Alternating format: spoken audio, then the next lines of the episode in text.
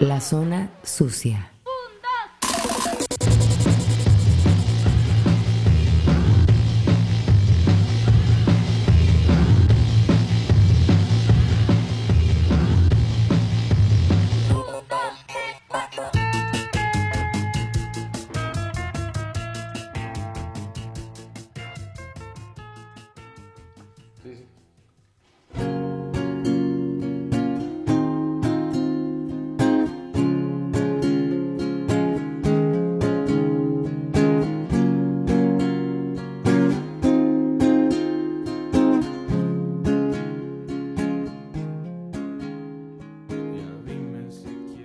Bienvenidos al podcast de La Zona Sucia.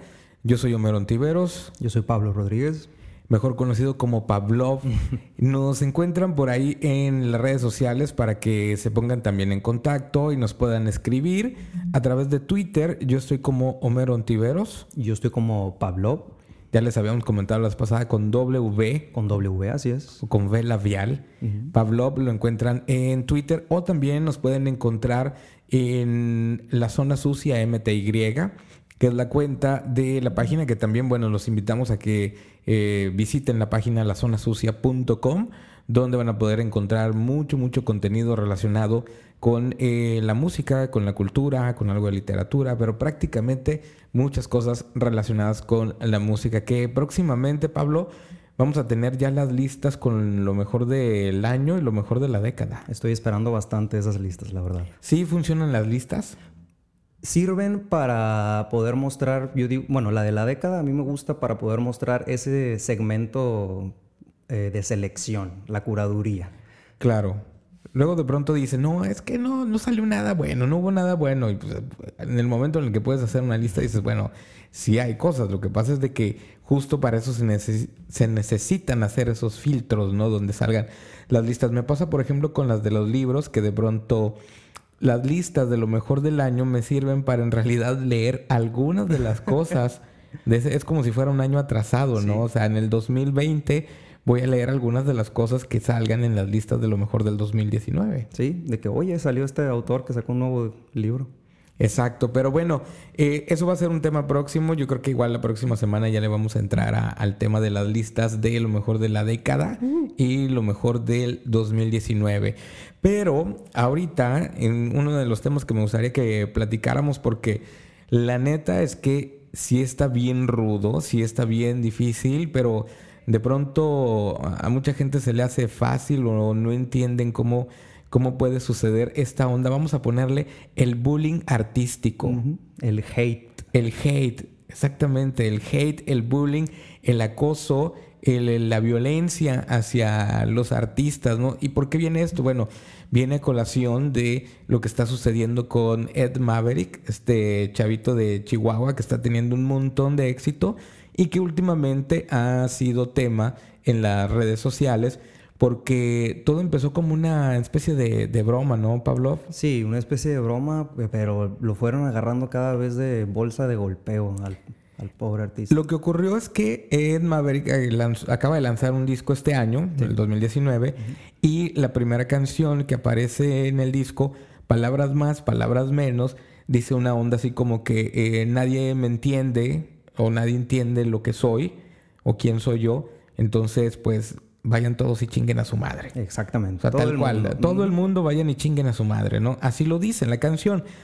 Y hay una cosa que eh, yo que soy muy piqui, que soy muy o que soy muy mamón a veces con la onda de la música, la verdad es que sí se la compré. O sea, así como lo dice en la canción, lo dice de una forma que me pareció genuina, que me pareció honesta. Sí, sí, sí.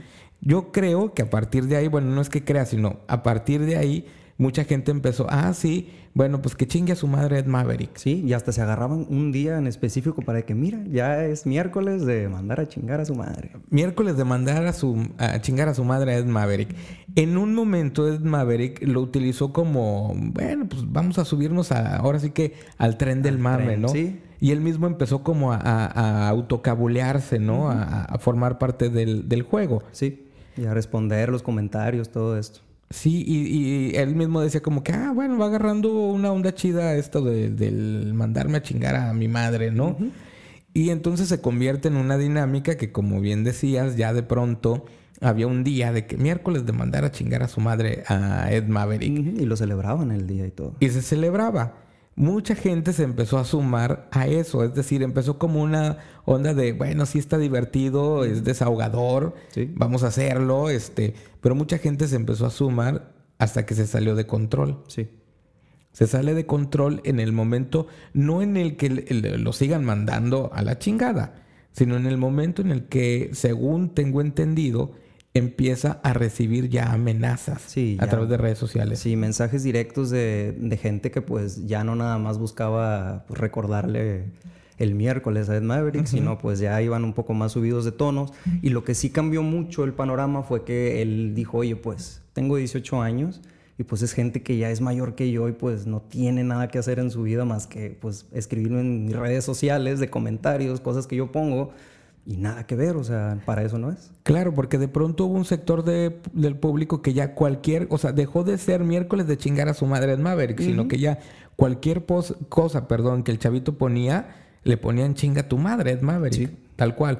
Y de ahí pasó a comenzar a tener eh, mensajes intimidatorios a través de inbox en las redes sociales, donde incluso le llegaron a hacer amenazas muy, muy fuertes, amenazas que ya tenían que ver con su integridad. Sí. Hay gente que dice, Ay, pues ¿para qué les haces caso? ¿Cómo te lo vas a tomar en serio, no? Pero la verdad es que cuando empiezas a ser una figura pública y empiezas a, estar expuesto, pues ya no sabes de por dónde va a venir. Sí, no, para nada. Este, y pues la verdad se entiende algo. O sea, él, viene de Chihuahua, de un pueblo, Delicias creo que se llama. Delicias, una ciudad pequeña, digamos, pero Sí, a mí me ha tocado estar ahí en Delicias. Saludos a toda la banda de, Delicias. Un chavito de 18 años que después, como él decía, porque muchos dijeron, es que tú empezaste esa onda del chingue a su madre, Ed Maverick. Pues, pues yo me, sumé porque yo no sabía cómo reaccionar, no sabía qué hacer, ¿no?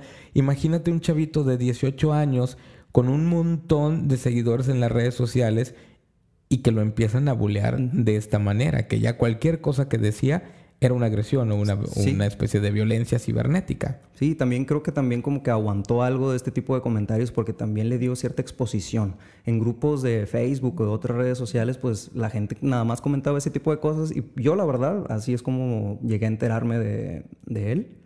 Y dije, ah, mira, y ya cuando vi que iba a estar en el lunario, que estaba de gira con el Longshot y todo esto, dije, ah, mira, pues yo, muy bien. Yo estoy sorprendido, estoy sorprendido, te voy a platicar porque primero vi los screenshots que él puso. Honestamente yo no había escuchado su música. Sí sabía de él porque algunos compañeros periodistas lo han mencionado e incluso uno de ellos, Juan Carlos Hidalgo, me había hecho ya la recomendación de que dale una escuchada, dale una escuchada. No lo había hecho, sí sabía de él, pero no, no había escuchado su música. Veo los screenshots que él mismo comparte de los mensajes intimidatorios y de las amenazas que le están haciendo y me empieza a llamar la atención, ¿no? ¿Cuál fue la respuesta de la gente? Prácticamente la, respuesta de la gente fue, no estés llorando, ahora te aguantas. Ahora te aguantas. Así tal cual, empezaron como todavía a, a criticarlo más hasta llegar al punto en el que lo quiebran. Sí. O sea, lo quebraron al pobre chavo de 18 años. Sí, hasta salió una grabación de una presentación que tuvo uno o dos días después que cerró su cuenta y donde él pues, o sea, no, no puede, rompen lágrimas y pues agradece a la gente que está ahí presente y que le está dando su apoyo, pero pues para él dice que es muy difícil, o sea, viniendo de un pueblo chico, llegar a la ciudad, tener, tanto, tener tanta fama y pues que vengan con este tipo de, de agresiones. de agresiones, pues Inesperado. Luego después lanza un comunicado en el que él dice que, pues que al final que es una persona muy joven y, que él eh, desafortunadamente, él, mismo lo menciona, le pone más atención a las cosas negativas que a las positivas. Y que eso le, le pesó mucho y que se iba a desaparecer de las redes sociales hasta que aprendiera un poco cómo a manejar eso, ¿no? Sí. A mí lo que se me hizo muy grueso fue la reacción de, del público cibernético, digamos. O sea, no se miden, no, no, no se miden realmente. o sea, no, hubo, no hubo una onda de conciencia de decir, oye, en realidad está, les, está sufriendo el chavo, o sea, en realidad le está pasando mal. No, fue una tras otra. O sea, es, es una, es esa tendencia que tenemos de, Si vemos al cuate caído, pues todavía escúpele, patealo, ¿no? O sea, ¿cuántas broncas no has sabido de pronto que se, no, pues es que ya lo tenían agarrado y como quiera yo fui y le tiré una patada. Sí, ahí de montoneros, o sea, esa actitud de montoneros. Exactamente, esa es la palabra montoneros, así tal cual, ¿no? Ahora dicen, pues ¿para qué les hace caso? ¿Para qué este, toma en cuenta ese tipo de comentarios? Es bien difícil, y eso se los puedo decir con mucha certeza, es bien difícil no hacer caso a los comentarios del público cuando, cuando eres una figura pública. Supongo que sí va a ser difícil. Y hay una cuestión que no entiendo por qué en México, cuando alguien empieza a tener éxito, la onda es madrearlo. Sí. O sea, vamos a chingarlo. Y eso fue lo que pasó con Ed Maverick, que el, chavito. Eh, ahorita vamos, ahorita entramos a lo de, a lo de a, la propuesta de Ed Maverick, porque me gustaría desglosarlo por ahí un poco. Pero esto que te decía que es complicado. Si ven el documental de Café Tacuba, el de Bios de National Geographic, hay una parte donde mencionan cómo en Guadalajara los bajaron del escenario.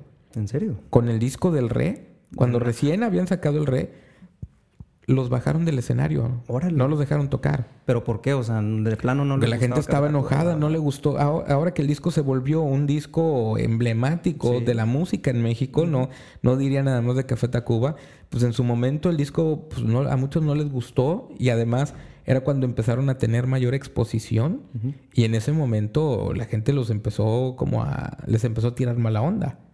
Y en Guadalajara los bajaron del escenario. Fíjate qué extraño efecto todas las bandas tienen una historia de haber sido bajados del escenario.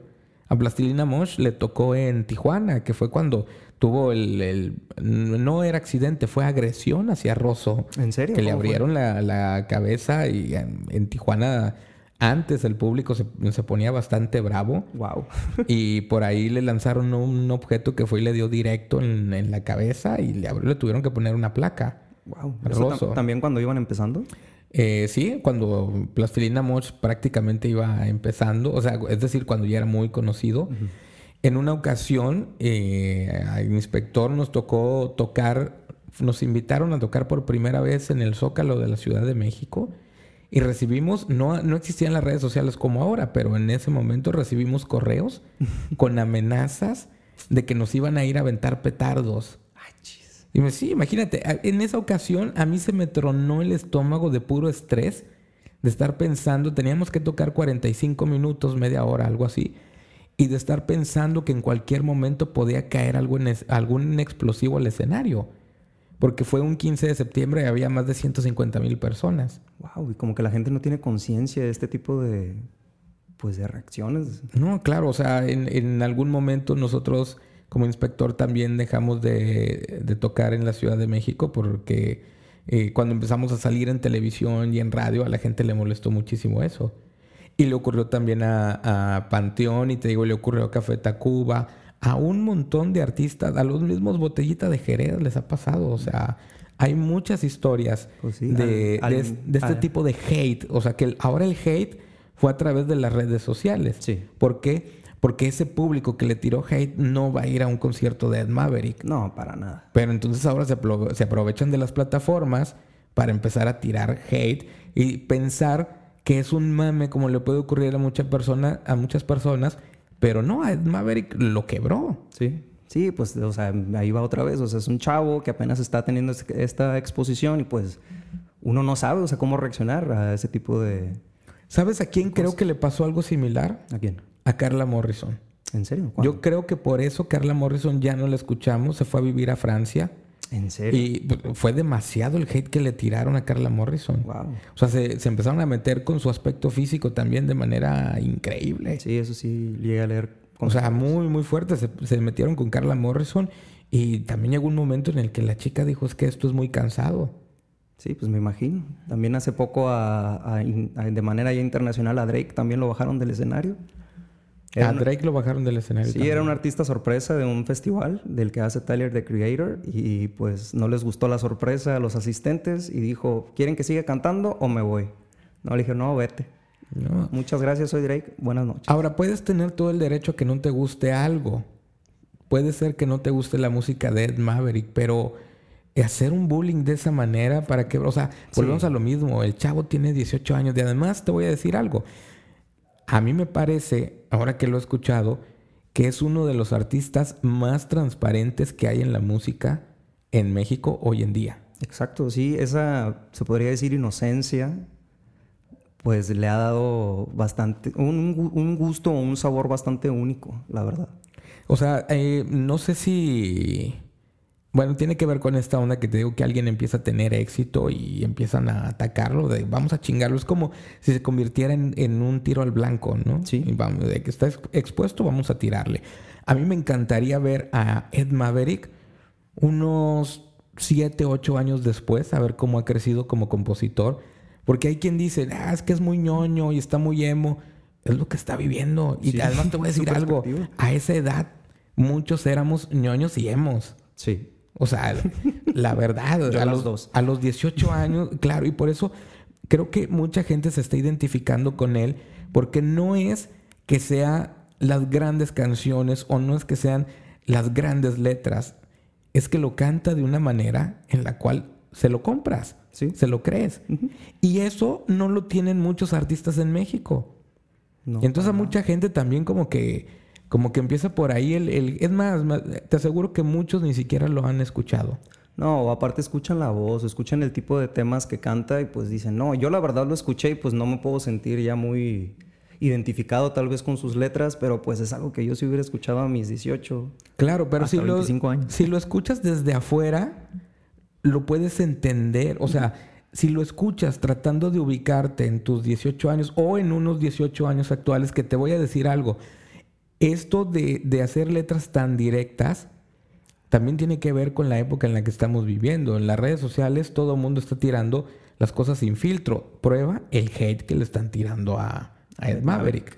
Es, es, el lenguaje en el que se están entendiendo las nuevas generaciones. Sí, y la apertura que tienen para con los artistas, por ejemplo, por Twitter, pues fácilmente puedes llegar hacia la persona por un, o sea, por un tweet o por un mensaje directo, más allá.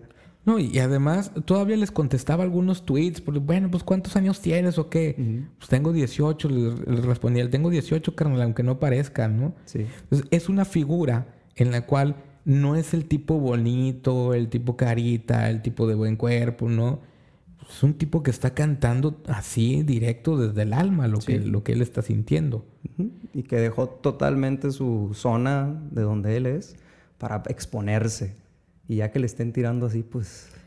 Yo creo que es, es una onda muy esta de, de subirse al tren del mame. Sí. Y, pero yo no puedo entender esto. Te digo, si ya estás en el suelo, ¿para qué lo pateas? O sea, si estás viendo que es un chavito, que es sensible, que sí le puede... O sea, ¿cuál es, cuál es, cuál es el sentido de quebrar a alguien? ¿Por qué quebrarlo?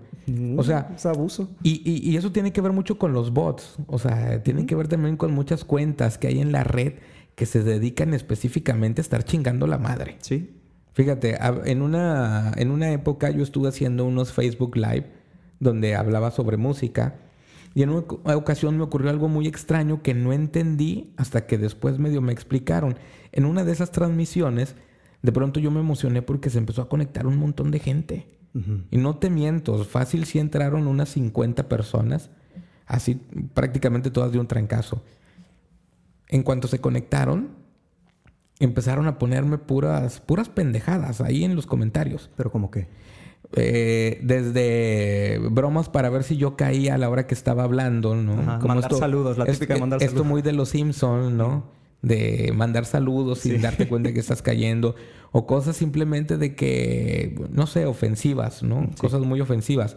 Y estaba muy loco porque, bueno, con lo que no contaban es que pues, tengo la experiencia de estar ya un buen de tiempo en medios de comunicación. Entonces, pues yo los leía, pero yo seguía hablando, pero no, no caía en los comentarios. Hasta que llegó un momento en el que uno empezó, no, este cuate no nos hace caso, mejor vámonos, ¿no? sí, pues no. Y se fueron y se salieron y entonces me di cuenta que son una especie de pandillas cibernéticas que mm. existen. La pandilla del hate. son pandillas del hate. Son pandillas de chavitos que se juntan para estar chingando la madre en la red. Sea, es un verdadero tren de gente. Sí, tal cual. Entonces, cuando ven la situación de Ed Maverick, no estoy eh, no dudo de que haya varios de estos grupos que estén en ese sentido nada más chingue, chingue, chingue, chingue. Sí, yo también creo lo mismo. Hasta que lograron que, que el cuate se quebrara. Lo que pasa es que ustedes piensan que solamente se queda en las redes sociales, pero no, a mucha gente se le queda. No sé si algún, tú alguna vez has tenido una discusión en Facebook. No ahorita que recuerde, la verdad. Así de que me haga que me quiebre o que me haga sentir. No, no, pero una discusión con la que te hayas molestado o que alguien te haya dicho algo ofensivo o, o algo por el estilo. Pues sí, sí debe de haber pasado. Creo que lo bloqueé. Porque yo a lo que voy es de que te, al menos el resto del día te quedas con eso. Sí, lo piensas. No se te olvida. No, no, sí se te queda. Y muchas veces hasta estás pensando en qué vas a responder o cómo vas a responder. Sí, claro. Y, las magnitudes. Por ejemplo, lo de los petardos. Yo estaría todo el día volteando a ver de dónde va a venir el petardo. Claro, entonces, y eso sucede. O sea eh, métanse a las redes sociales de cualquier grupo, no sé, a los videos de YouTube y van a ver que entre todos los comentarios siempre va a haber algunos que estén tirando hate por ahí. Sí, sí, sí. Pues la verdad, o sea, Ted Maverick no es el, el, único que está obteniendo este tipo como que de respuesta. O sea, también hay una chava que canta que se llama Flora Amargo, que también le están agarrando el mismo tipo de, de hate o de tren de estarla molestando. Sí, que hay un, este, a lo que sé un poco de la diferencia es que de pronto, eh, bueno, no es tanto diferencia, se ha prestado también al juego, pero tiene razón, también se está efectuando una especie de bullying hacia esta cantante de Flor Amargo. Sí, porque empiezan a realizar memes, empiezan a realizar imágenes y este tipo de cosas, pues la gente los adopta y dice, ah, vamos, vamos a reírnos un rato y vamos a molestar. Está esta nueva eh, policía cibernética, digamos, que acaban de aplicar, que eh, sí estaría interesante. ¿Qué haría yo si fuera mi caso? Yo agarraría dos cuentas o tres cuentas que estuvieran, esas que están chingui chingue la madre, las agarraría y les daría seguimiento, pondría alguna especie de denuncia que pudiera este, proceder y lo exhibiría. Sí, ¿Para qué? Para, obviamente no puedes meterte con 100, 200 o 1000 personas pero dos que puedas agarrar es un buen ejemplo para decir, oye, esto sí funciona. Así puede haber una demanda por acoso cibernético. Sí. No, y aparte lo de la exhibición, mucha gente se queda muda. Exactamente. Ante la exposición, este, lo que pasó con Ed Mari, él también este, subió varios mensajes y ahí, creo que trató de borrar los nombres de la gente, pero pues ahí están las imágenes y todo. Pues creo que la gente esa hasta cerró su Twitter, todo eso, porque pues no, tampoco esperaban de que los mensajes de los fans de Ed Maverick, que también que si hay gente que lo mandaba a chingar a su madre, hay gente que hasta le deseaba los buenos días y pues se fueron también contra la otra gente. Y sí, y pues ojalá que esto se pueda pues regular de alguna manera porque está bien decir que algo no te gusta, está bien mostrar tu descontento o inconformidad con algún artista o con lo que quieras. Creo que muchos lo hemos hecho, pero no al grado de atacar. No, argumentos, o sea, argumentos, primero que todo el argumento más válido es pues, simplemente no me gusta y, va, y perfecto. Pero ya empezar a chingar, a tratar de... No me gustas y aparte te voy a chingar. Sí, o sea, no, y recordarle todos los días de que es que no me gusta tu música. Por eso, güey, hay un chingo. ¿Sabes, ¿Sabes qué es lo que pasa? Que sacamos la frustración de todo lo que no podemos hacer en nuestra sociedad. Vemos dónde sí lo podemos hacer. ¿Dónde? Con un chavito de 18 años. Son un montón de frustraciones. Ahora el punto de que es que eh, el, vato, hay quienes dicen, el vato se lo merece porque su música está bien culera. No, Primero o sea, nunca te vas a, merecer que te ataquen. Ni por la música. Es más, ni a Maná le ha ido de esa manera. O sea, de plano. Ni a Panda, ni, No, ni Panda, ve, a Pepe Madero le va súper bien. Digo, tendrá mucho hate en muchos lados. Pero el tipo lo sabe controlar. Sí, yo me sorprendí bastante. Yo, la verdad, yo crecí en esa época de Panda. A mí nunca me gustó. Llegué a tirar hate. Y este año tuve la oportunidad de ver al Pepe Madero en vivo. No me gustó. Pero canta muy bien. Y la verdad, tiene mucho fan. O sea, yo me quedé sorprendido y dijo, mira, qué, padre. O sea... Pues el, el, tipo va, ¿no? ahí hace lo suyo. Y por último, para cerrar el, tema de Led Maverick... Eh, esta onda de decir es que está bien culero y es que no me gusta. Bueno, todo depende de las referencias musicales que tengamos y ahí sí de plano te puedo decir que estamos bien pobres. O sea, en cuestión de cultura musical, ¿no? Porque todo tiene que ver a partir de dónde lo puedas relacionar. Y hay quien dice, no, es que su música este, está bien deprimente. Yo cuando lo escuché, claro, guardando todas las distancias, Pero lo primero que me vino a la mente fue Gus Van Sant, de entrada, y Iron and Wine.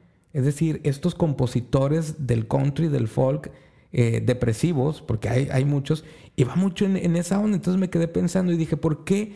¿Qué es lo que nos evita decir que Ed Maverick pueda estar en un universo musical donde hay influencias de Gus Van Sant, ¿no?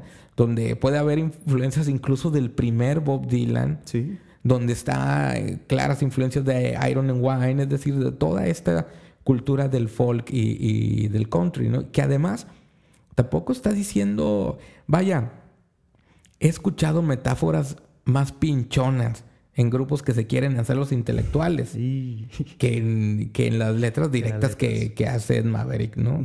hay, una, hay una parte de una canción que a mí me encantó que dice, somos mecos por naturaleza, pero hay que perdonar. Ahí está. O sea, ese tipo de cosas que pues el vato lo está diciendo como él lo siente y lo quiere, ¿no? Con sus palabras. Y si no les gusta, bueno, pues es válido decir que no les gusta y lo más fácil es no escucharlo. Pero ojalá, no es el primero que le pasa. Te digo, ya había ocurrido con Carla Morrison. A todos los grupos nos ha pasado que hemos tenido nuestra etapa de así de hate Sí. muy, muy cabrona. Y eso tiene que ver con el éxito. Ojalá que, que lo sepa sobrellevar Ed Maverick. Hay que reconocer que está muy chavito. Si pones un chavito de 18 años en esa exposición, seguramente le va a afectar. Y a mí sí me gustaría verlo años más adelante componiendo, eh, que creo que puede hacer cosas muy interesantes. Bastante, sí. Y está también bien curioso esta movida de folk del noroeste. Del folk del Porque noroeste. Juan Cirerol también viene de Mexicali. Sí, la bronca es que el, el dromedarios que va muy por la... Eh, Maverick va por la onda de dromedarios. Sí. Y nunca le tiraron así a dromedarios. Un poquito, pero no Pero nunca llegó a sí, ese, sí, a ese a nivel. ese grado. Cirerol, el- la bronca es que se creyó el personaje. Sí, ahí Cirerol como que ya tuvo otro tipo de episodios. Pero yo me acuerdo la primera vez que vi a Cirerol fue en un normal aquí en Monterrey, en la, en la Alianza Francesa. Y esa vez me quedé impresionado. O sea, cuando lo escuché en vivo dije, este tipo es auténtico. Ya. O sea, es genuino, es auténtico. Se la compro. Luego ya después creo que cayó en el personaje, que ya no, no fue lo mismo. Cayó en muchas cosas. Cayó en muchas cosas, pero bueno, pues eh, ojalá que, que algo bueno salga de todo esto de Ed Maverick. No está chido el, el- el acoso, No, para nada. el No bullying. Y menos cibernético donde se pueden esconder detrás de, de una cuenta, ¿no? Sí. Y no se puede tener como una, pues una idea clara de qué es lo que está sucediendo o quién está detrás, ¿no? Pero, y de pasada, si ya vieron el nombre por todo este mame del bullying a Ed Maverick, bueno, pues escúchenlo, escuchen su música, pero no lo escuchen con prejuicios. No, Traten de ponerse en el contexto y acuérdense cómo éramos cuando teníamos 18 años, ¿no? Sí, ese es el, el tren correcto al que hay que subirse. Exactamente. ¿Lo pones como uno de los discos del año? Uno de los discos del año, sí. sí ¿El sí de Ed puedo Maverick? decir, Sí. ¿Sí? ¿Seguro? Claro, porque es, para, es un impacto a la cultura pop mexicana. Sí. Sí, yo estaba pensando hoy que probablemente sí. Y es más, para todos los haters, sí, sí lo pongo. Sí. Lo pongo en los discos del año, el, el- Vámonos. el reciente disco de, de Ed Maverick. Y bueno, vamos, eh, hacemos un pequeño break y regresamos. Este es el podcast de la zona sucia.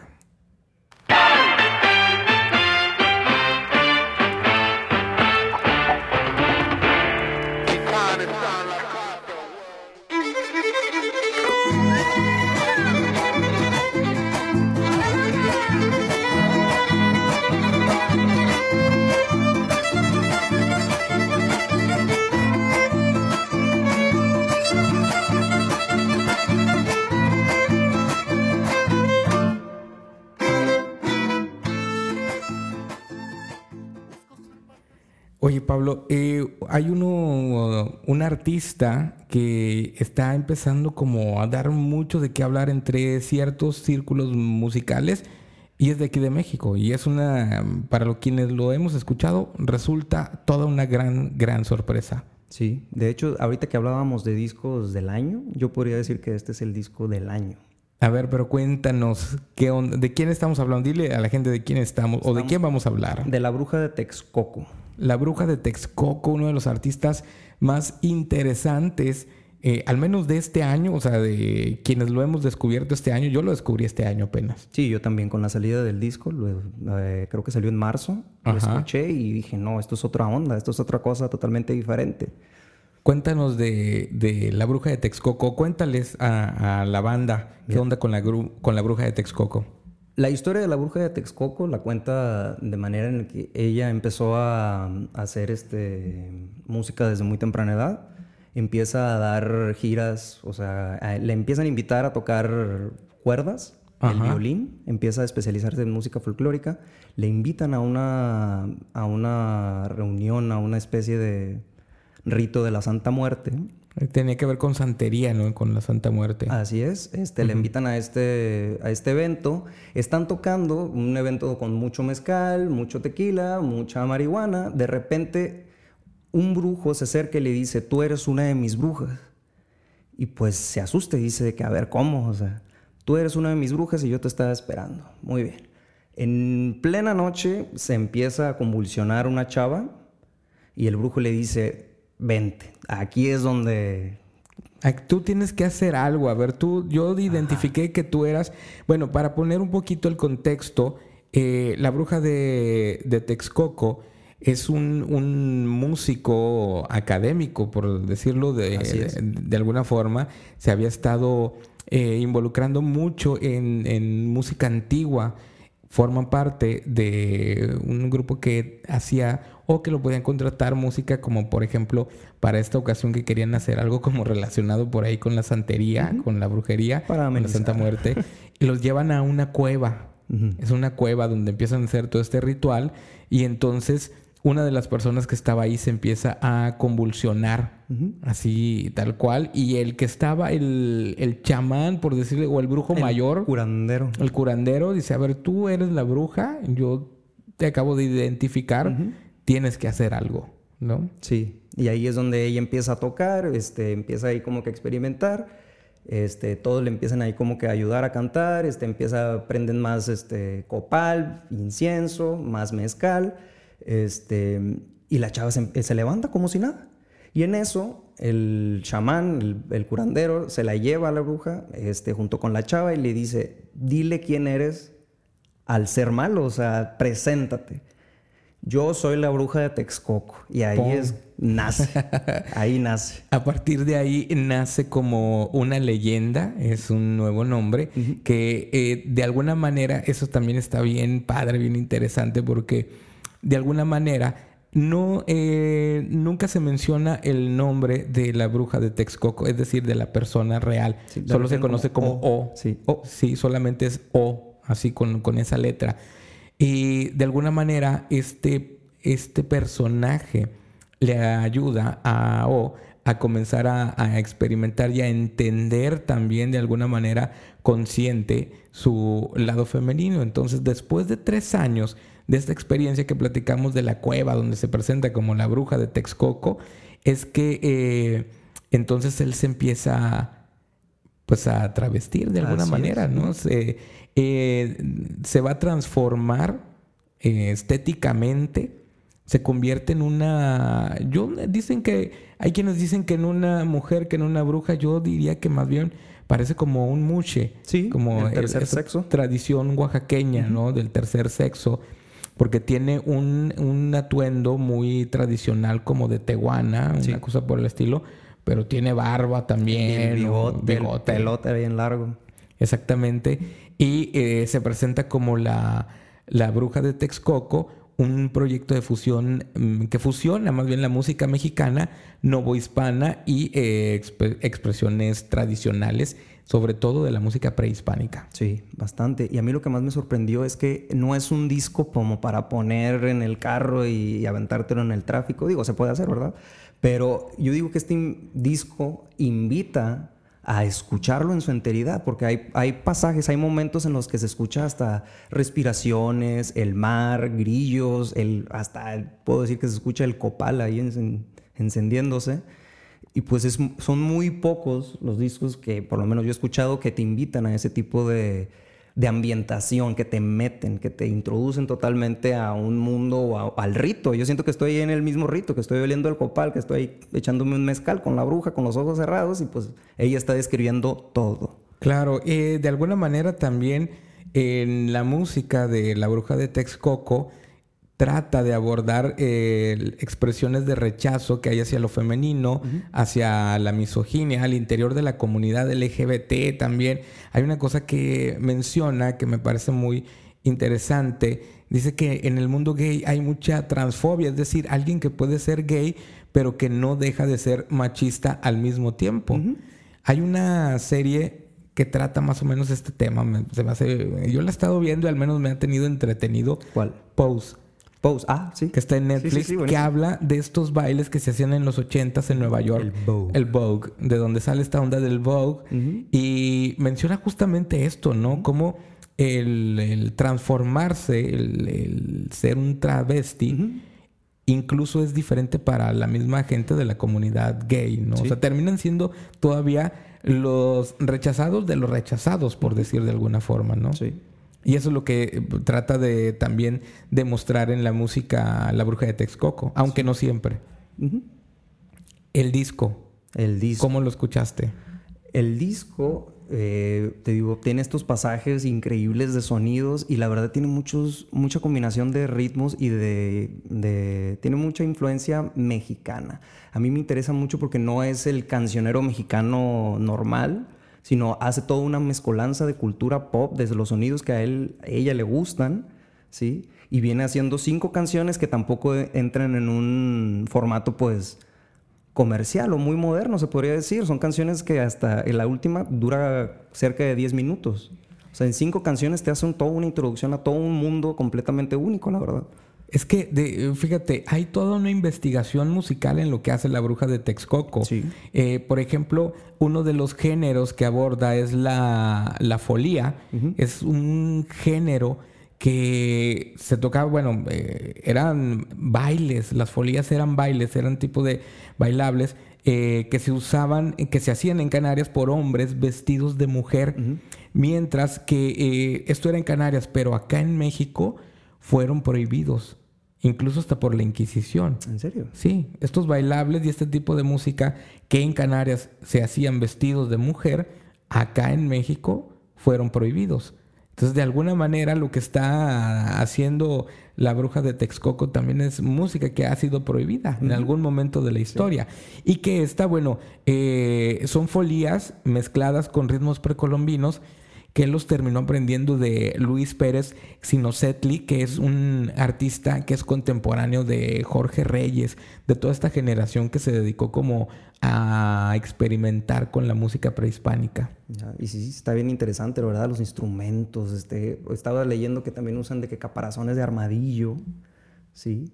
O sea, yo la verdad o sea, me, metí de lleno, o sea, me interesó bastante toda la musicalización que utilizó para el disco. Si de pronto son de los que están buscando, quiero escuchar algo de música diferente, algo que no sea tan común, bueno, escuchen a, La Bruja de Texcoco, que es una gran, gran propuesta, porque como bien mencionabas, no solamente es el que pueda, por ejemplo, lo que pusimos ahorita, de música antes de entrar en esta parte del podcast, pues suena muy, es, es, un son, está muy cercano a un son huasteco, sobre todo por el, el, uso del violín.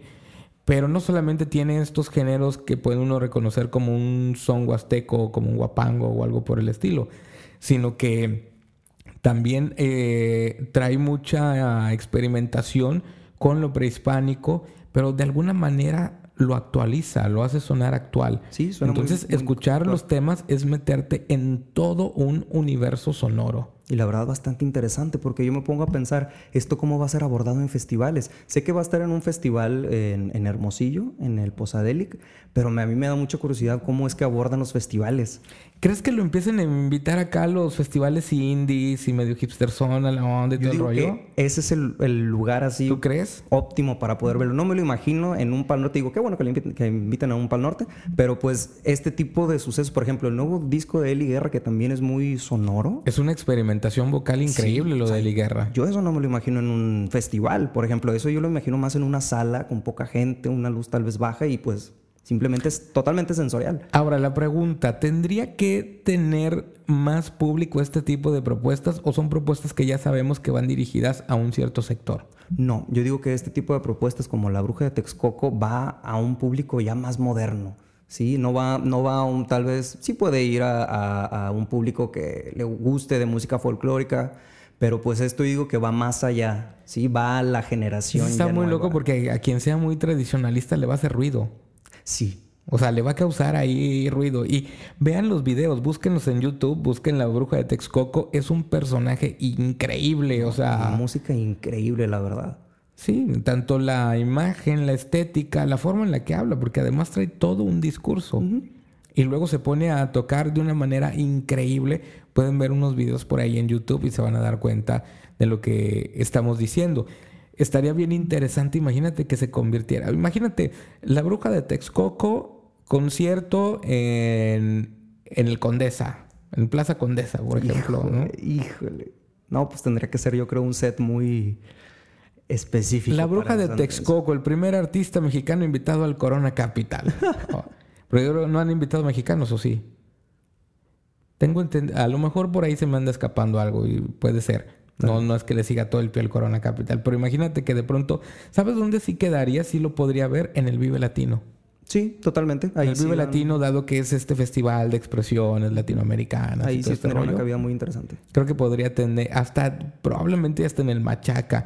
Pero volvemos al tema del hate y del bullying. ¿Cómo crees que le podría ir a la bruja de Texcoco, por ejemplo, en un Machaca? Híjole, la verdad, estaría muy interesante ver eso. Yo digo que tal vez no se le daría un hate tan tan denso, pero pues tal vez otro tipo de prejuicios. Sí, tal vez otro tipo de prejuicios entrarían ahí a juegos y pues la verdad, qué triste.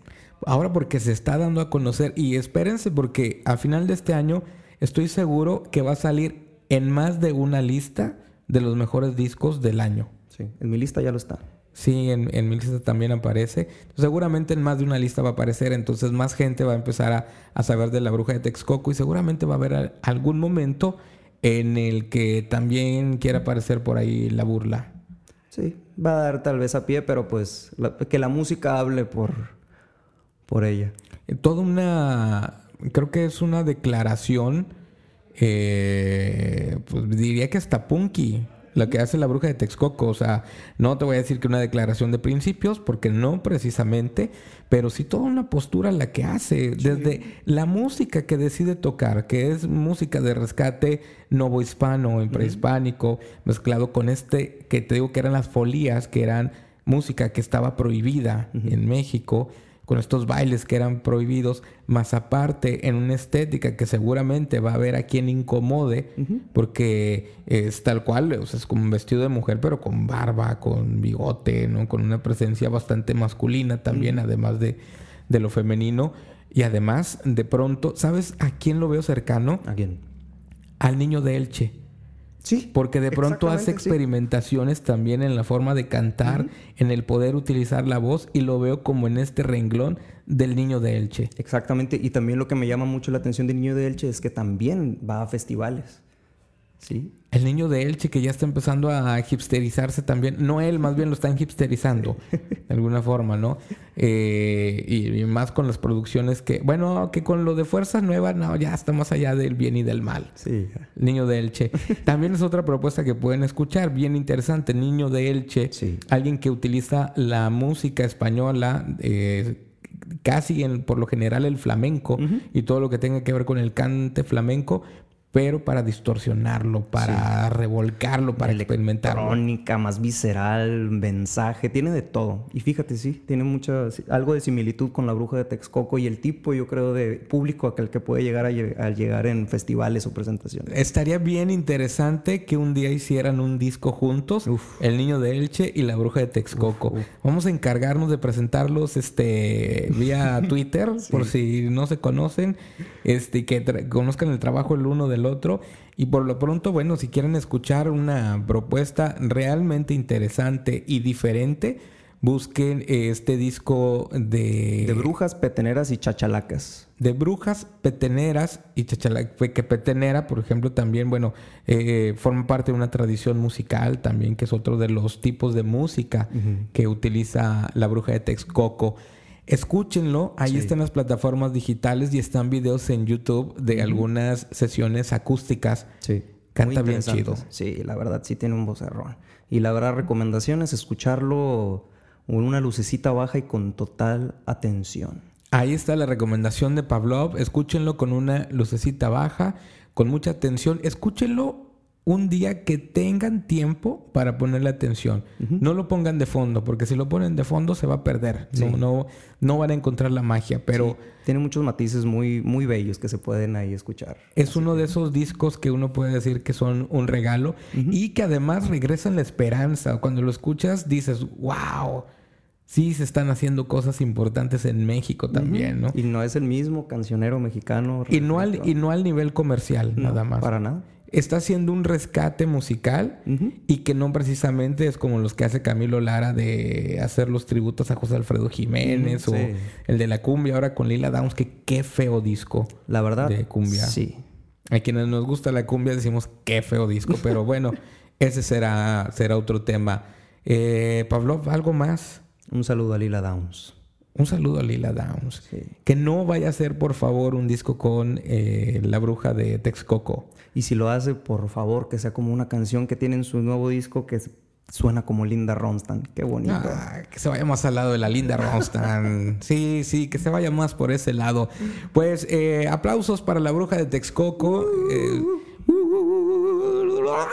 ahí están los aplausos y y la alegría por la bruja de Texcoco. Este, esperemos que siga haciendo más producción, que no se vaya a quedar por ahí. Sí, yo espero verla por acá, por el norte. Sí, esperemos que un día venga. Vamos a hacer lo posible porque venga acá al norte. Bueno, nos despedimos. Sí. Nos vamos. Los vamos a dejar justo con algo de la bruja de Texcoco, de este disco que se llama... De brujas peteneras y chachalacas. De brujas peteneras y chachalacas. Vamos a escuchar la que, la que dijiste eh, ahorita. Pablo, la que me estabas platicando. Balajú. Balajú, me parece que está en un mood bien interesante para que lo puedan escuchar. Venga. Balajú con la bruja de Texcoco. Nosotros nos despedimos. Yo soy Homero Ontiveros. Yo soy Pablo. Y recuerden, visiten lazonasucia.com y este es el podcast sucio, obviamente el podcast de la zona sucia. Hasta la próxima. Sucia, sucia.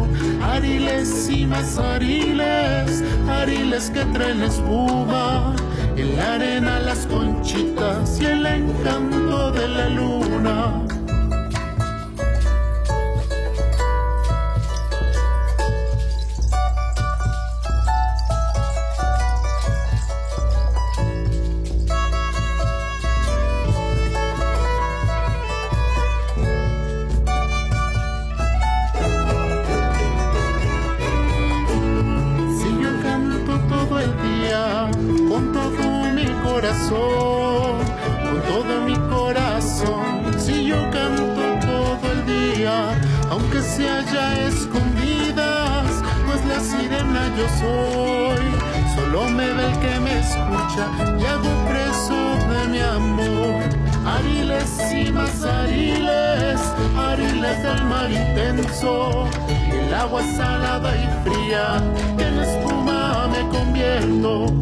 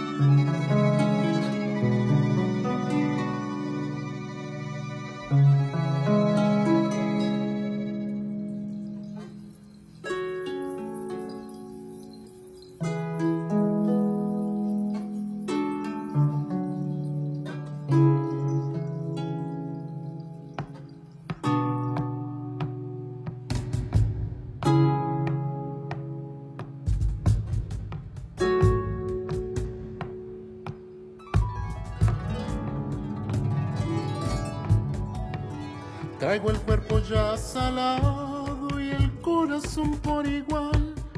Y el corazón por igual, traigo el cuerpo ya salado, solo espera olvidando y escuchando mi cantar. Pues sirena soy mi alma de la inmensidad del mar. Ariles y más ariles,